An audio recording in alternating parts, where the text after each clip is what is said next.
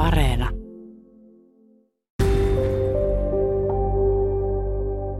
Я хочу до татка. Бабуся, хай на нас впаде бомба. І ми всі полетимо до татка. Я не хочу бути тут сама. Haluan isän. Heittäkää pommi minunkin päälleni, niin lennän enkelinä isän luokse. En halua jäädä tänne yksin. Tetjana Stepanenko kertoo pojan tyttärensä huutaneen, kun hänelle kerrottiin isän kuolemasta. Ainoan poikansa menettänyt nainen itkee. Pikku Alina katselee isoäitiään, joka ikänsä puolesta voisi olla Alinan äiti. Suloinen Alina muistuttaa pientä enkeliä, vaaleine kutreineen ja suurine silmineen.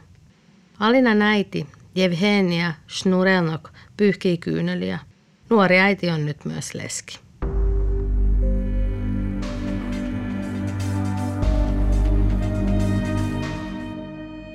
Tämä Ulkolinja-podcast kertoo, miten kolmevuotias Alina menetti isänsä Ukrainan sodassa.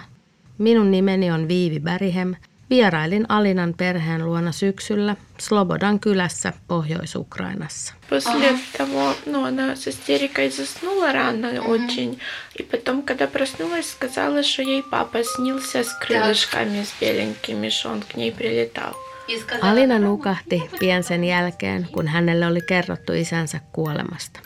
Alinan äidin Jevhenian mukaan seuraavana päivänä tyttö sanoi nähneensä unta, jossa isällä oli siivet, kuten enkelillä. Да, там очередь, пробка большая, и мы там постояли полчаса, боялись стоять, не двигаться, ну вдруг бомба Sodan ensimmäisenä päivänä Alinan isä Maksim Shnurenok halusi viedä perheensä turvaan. He ajoivat länttä kohti, mutta teillä oli niin paljon autoja, että he joutuivat pysähtymään. Autojonossa odottaminen oli pelottavaa, sillä venäläiset olivat tehneet ohjusiskuja ruuhkautuneille teille. Snurenokin perhe päätti palata takaisin kotiin. Perhe ei ollut turvassa edes kotikaupungissaan Chernihivissä, jota myös pommitettiin. Maksim päätti viedä perheen äitinsä vaatimattomalle mökille. Sen jälkeen Maksim hyvästeli äitinsä, vaimonsa ja tyttärensä ja lähti vapaaehtoisena sotaan. Maksimin lähdön jälkeen perheen naiset jäivät yksin. Pian Slobodan kylään saapuivat venäläiset miehittäjät valtavana kolonnana. Kolmevuotias Alina joutui äitinsä ja isoäitinsä kanssa elämään miehitysvallan alla. Kolmesti päivässä venäläiset tulivat tekemään tarkastuksiaan, kertoi isoäiti Tetjaana. Naiset olivat kauhuissaan joka kerta, kun venäläiset tulivat mökille.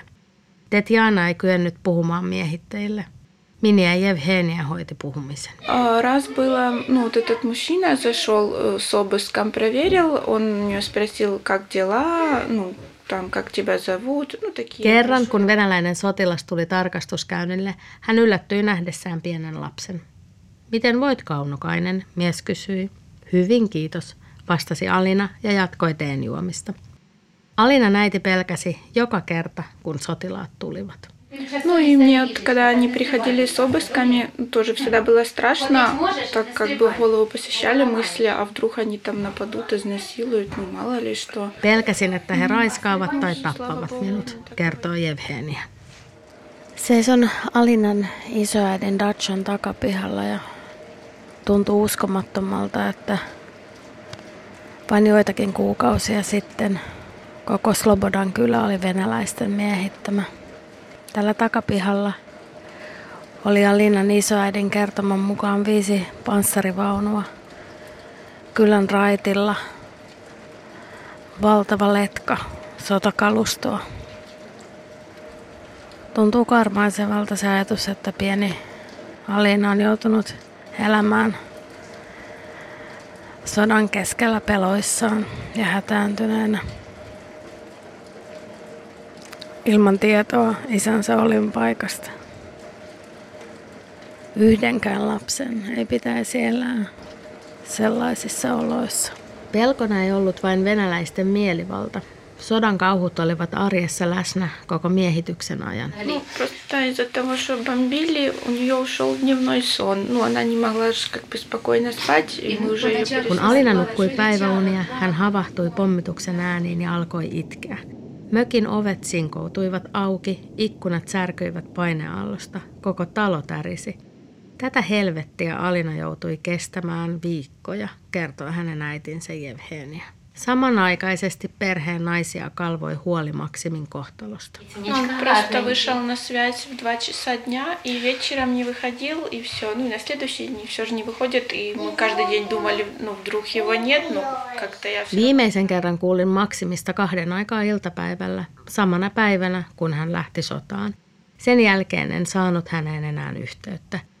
Jevhenia yritti ajatella, että kaikki olisi kuitenkin hyvin, vaikka aavisti, että jotain oli voinut tapahtua.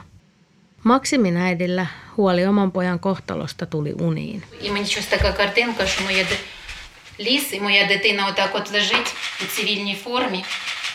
Телефон поряд розривається, а він її не бере. Його телефон. Näin unta, missä Maksim makaa kuolleena metsässä ja hänen puhelimensa soi siinä vieressä, kertoo Tetjaana. Myöhemmin selvisi, että äidin huoli ei ollut turha. Maksim kuoli sodan kolmantena päivänä hävittäjien ilmaiskussa Pohjois-Ukrainassa Chernihivin liepeillä lähellä valko rajaa. Maksim kuoli ensimmäisessä taistelussaan. Hän ei ollut edes ehtinyt saada univormua. Ну, а 28 числа тетя его, ну, сама как бы в морге по вещам опознала. Maksim tunnistettiin vaatteiden perusteella maaliskuun lopussa. Nuori leski kertoo vakavana. Ну, вообще, наверное, месяца четыре первые были самые сложные, а потом как-то, ну, уже не так часто плачешь. Ensimmäiset neljä kuukautta olivat raskaimmat. Itkin päivittäin. Lopulta aloin itkeä vähemmän, kertoo Jevhenia miehensä kuolemasta. Äidin suru kosketti myös pientä Alinaa. Алинка, ну, увидела, что я плачу, и начала меня развлекать, приносить какие-то игрушечки по очереди, танцевать при мне. Kun Говорит, Alina «Я не näki хочу, minun чтобы itkevän, плакала». hän tuli usein lohduttamaan. Hän toi minulle leluja, tanssi ja sanoi, äiti en halua sinun itkevän. Ajan myötä aloin itkeä vähemmän. Nyt yritän pitää kaiken tietoisesti sisälläni. Evgenia haluaa suojella lastaan, mutta samanaikaisesti hän tuntee syyllisyyttä siitä, että on yhä hengissä. Ну, просто тоже были такие мысли, что вот э, он погиб, он лучше меня был, почему Oli так вот sellaisiakin тяжело ajatuksia, было. että miksi Maksim kuoli enkä minä. Hän oli minua parempi, kertoi Evgenia ja jatkaa. Просто тоже такие мысли, что вот ребенок, он останется один, ну надо, чтобы хотя бы я у него была, ну так тяжело. Myöhemmin ymmärsin, että Alinalla ei ole ketään muuta kuin minä. Hän tarvitsee minua. Tämän suoraan sanottuna hyvinkin raskaan kuvauspäivän. Ehkä lohdullisen puoli on ollut seurata sivusta äidin rakkautta. Tuntuu, että ihan kuin se vaan olisi kasvanut sodan kauhujen keskellä. Jotenkin lohdullista katsoa nuorta Evgeniaa, miten, miten hellästi ja suojelevaisesti hän Alinaa kohtelee. Ja vaikka koko perheen kohtalo onkin äärimmäisen satuttava ja sydäntä särkevä, niin jotenkin se heidän keskenäisen rakkauden määrä luo uskoa tulevaisuuteen. Ja vaikka kolmenvuotias on menettänyt isänsä, nuori nainen, aviomiehensä ja lapsensa isän, onhan se julmaa, mutta heillä on kuitenkin toisensa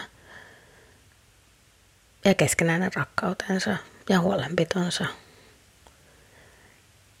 Uskon kyllä, että he pääsevät tästä jollakin tavalla yli. Tai sanotaanko näin, että suru ja kipu muuttuvat ehkä jossain vaiheessa vähän armollisemmaksi. Naiset pääsivät hautaamaan Maksimin vasta venäläisten vetäydyttyä. Maksim siunattiin sankarihautaan kaksi kuukautta kuolemansa jälkeen. А, Ну, мы тогда поехали его в морг забирать, и еще там очень долго ждали. Как-то Hautajaispäivänä menimme ruumishuoneelle. Odotimme siellä pitkään. Kaikki ruumiit olivat mustissa ruumispusseissa. Они предложили открыть, посмотреть, ну, как там экспертиза, ну, у него удар в голову был и э, руйнование головы. Насколько, мы не знаем. Ruumishuoneen työntekijä ehdotti, että avaisimme ruumispussin ja katsoisimme Maksimia. Tiesin, että hän oli kuollut pään alueen vammaan. En halunnut nähdä Maksimia, kertoo Evgenia. Когда сам похорон был, я просто уже, ну, к гробу руку положила, а потом, ну, как-то жалела, что я даже не потрогала его, как прощаться. Hautajaisissa, kun kosketin Maksimin arkkua, minua suretti, että en ollut koskettanut Maksimia ruumishuoneella. Toisin kuin Anoppi, joka oli kyennyt koskettamaan poikaansa, itki Jevhenia. Kävimme tänään Alinan kanssa sankarihautausmaalla ja oli kyllä hyvin koskettavaa katsoa pikkutyttöä laskemassa Ukrainan lipun värisiä neilikoita isänsä haudalle.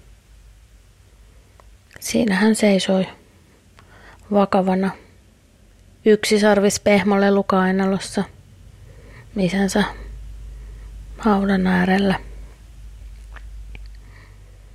Lohdullista oli, että palattuaan haudalta hänellä oli pieni neilikka kädessä ja hän kertoi, että hänen isänsä oli antanut sen hänelle. Malina oli taittanut kukan siitä isänsä haudalta ja napannut sen mukaan. Jotenkin kaunis ajatus, mitä tuolla tavalla tuo pienokainen kantaa isänsä mukana. Вспоминает, говорит, что скучает часто. Alina muistelee, puhuu ja ikävöi isänsä usein, kertoo Jevhenia. Nyt isästä on jäljellä ainoastaan nimi ja valokuva ristissä Chernihivin sankarihautausmaalla. Alina on yksi sadoista tuhansista sodasta kärsineistä lapsista. Tässä toimittajan ammatissa ehkä yksi raskaimpia puolia on, mihin ei kyllä koskaan turru, niin se on lapsen kärsimyksen ja hädän todistaminen. Ja täällä Ukrainassa, vaikka Alinan kotikylästä venäläiset on ajettu jo pois, niin sota on käynnissä ja, ja tuhannet tuhannet ukrainalaiset lapset elävät hengenvaarallisissa olosuhteissa. Ja mitä tulee Alinaan, vaikka fyysinen sodanukka on väistynyt, niin kyllähän hän on altistunut valtavan traumaattisille kokemuksille ja ne tulevat kyllä jättämään nämä traumat jälkeensä tämän pienen ihmisen elämään. Hän joutuu niitä varjoja kantamaan läpi elämän. Venäjän hyökkäyssota Ukrainassa on kestänyt kohta yhdeksän kuukautta. Lähes tuhat lasta on menettänyt henkensä tai loukkaantunut. Todelliset luvut ovat arvioiden mukaan huomattavasti suurempia. Venäjän sota ei valikoi uhrejaan.